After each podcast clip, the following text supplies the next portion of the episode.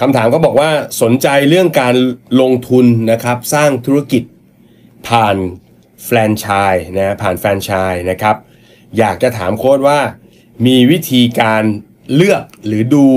แฟรนไชส์อยังไงนะครับเเพราะว่าเขาก็บอกว่าที่เลือกอยากจะลงทุนในแฟรนไชส์เพราะว่ามันไม่ต้องเริ่มสร้างธุรกิจด้วยตัวเองใหม่ทั้งหมดนะครับไม่ต้องสร้างธุรกิจด้วยตัวเอง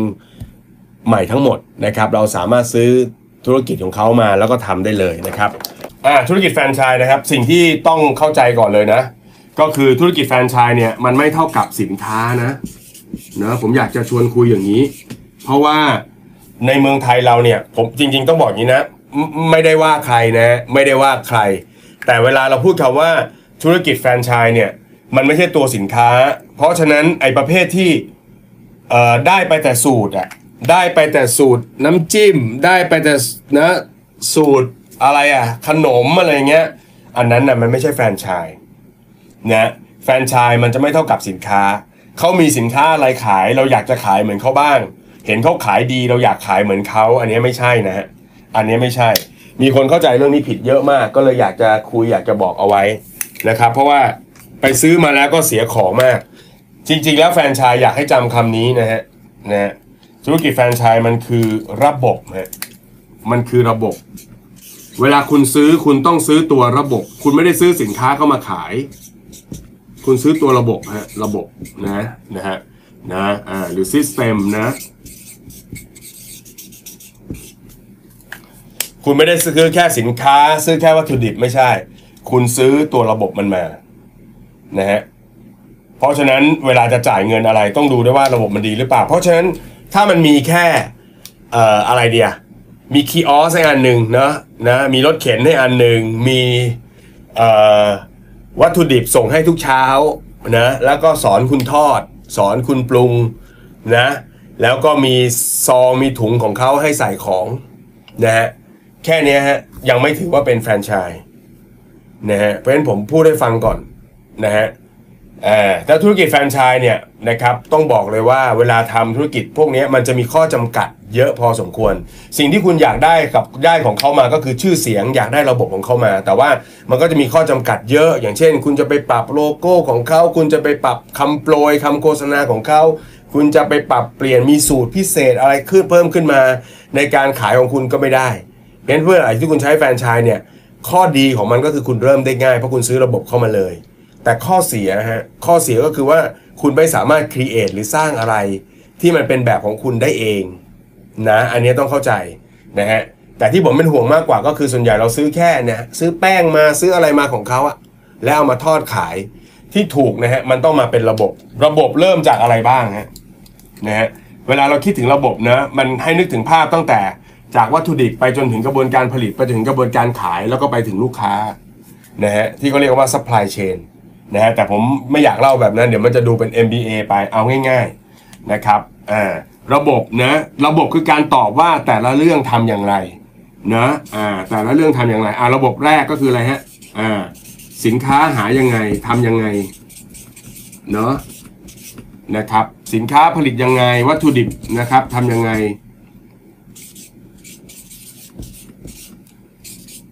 ระบบการสั่งซื้อ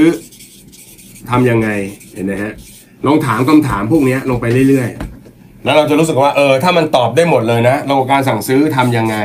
ระบบสต็อกการคอนโทรลสต็อกทำยังไง ถูกไหมฮะ ระบบการนะจัดจำหน่ายนะ ระบบบัญชีทำยังไง อบรมบุคลากรเห็นนะหรือคนที่มาช่วยเราทำงานอะทำยังไงโอ้ยอีกเยอะแยะเลยนะฮะ อีกเยอะแยะเลย ถูกไหมแบรนด์เขามีชื่อเสียงไหมเขาช่วยทำให้เราดังขึ้นได้หรือเปล่า ถูกไหมเขาเขาทำให้เราขายได้มากขึ้นได้อย่างไรเนะอันนี้ผมพยายามเขียนนิดๆหน่อยๆให้เห็นก่อนเนาะเออคำถามคือถ้าเกิดว่าเราได้มาแค่รถเข็นคันหนึ่งได้ป้ายเข้ามาอย่างเงี้ยถูกไหมมันก็จะไม่มีตัวช่วย support เลยถูกไหมฮะอ่าลองยกตัวอย่างเทียบกับนะ นะเอาแฟรนไชส์ผมไม่เอาร้านสะดวกซื้อเมืองไทยแล้วกันเดี๋ยวไปหาว่าเชียร์ว่าให้ไปเปิดร้านสะดวกซื้อไม่ใช่อะผมสมมติว่าเป็นแมคโดนัลล์แล้วกันร้านแมคโดนัลล์ในเมืองนอกเนี่ยนะอ่าร้านแมคโดนัลล์ในเมืองนอกเวลาเขาคุมระบบนะคำว่าระบบให้ลองนึกภาพลงแมคโดนัลล์แล้วกัน เอาตั้งแต่ระบบการตลาดก่อนนะร้านหน้าตายังไง เหมือนกันหมดเลยถูกไหมฮะก็จะมีสีแดงสีเหลืองเหลืองๆส้มๆเห็นไหมมีไอตัว ตัวตุ๊กตาหน้าเหมือนไอตัวอะไรนะเรียกอะไรเอ่อละครสัตว์หน่อยนะเหมือนพี่โบโซหน่อยแต่ตัวของอันนั้นเขาชื่อพี่โลโน่เห็นไหมฮะพอเห็นสีแดงส้มๆ มีตัว M อันใหญ่ๆเรารู้แล้วว่านั่นแมคโดนัลล์อันนั้นคือการสื่อสารการตลาดนะครับการสื่อสารการตลาดมีระบบชัดเจน ชื่อเสียงเขาดีขนาดที่ว่าวันนี้ถ้าแมคโดนัลล์เปิดที่จังหวัดนี้ เปิดที่จังหวัดนั้นคนก็รู้เลย รู้เลยว่าเข้าไปแล้วจะได้กินอะไรโอเคไหมฮะสินค้าทำยังไงวัตถุดิบหายังไงอะวัตถุดิบ ทางแมคโดนัลล์ศูนย์กลางก็กระจายส่งให้กับแมคโดนัลล์ทุก ๆ สาขา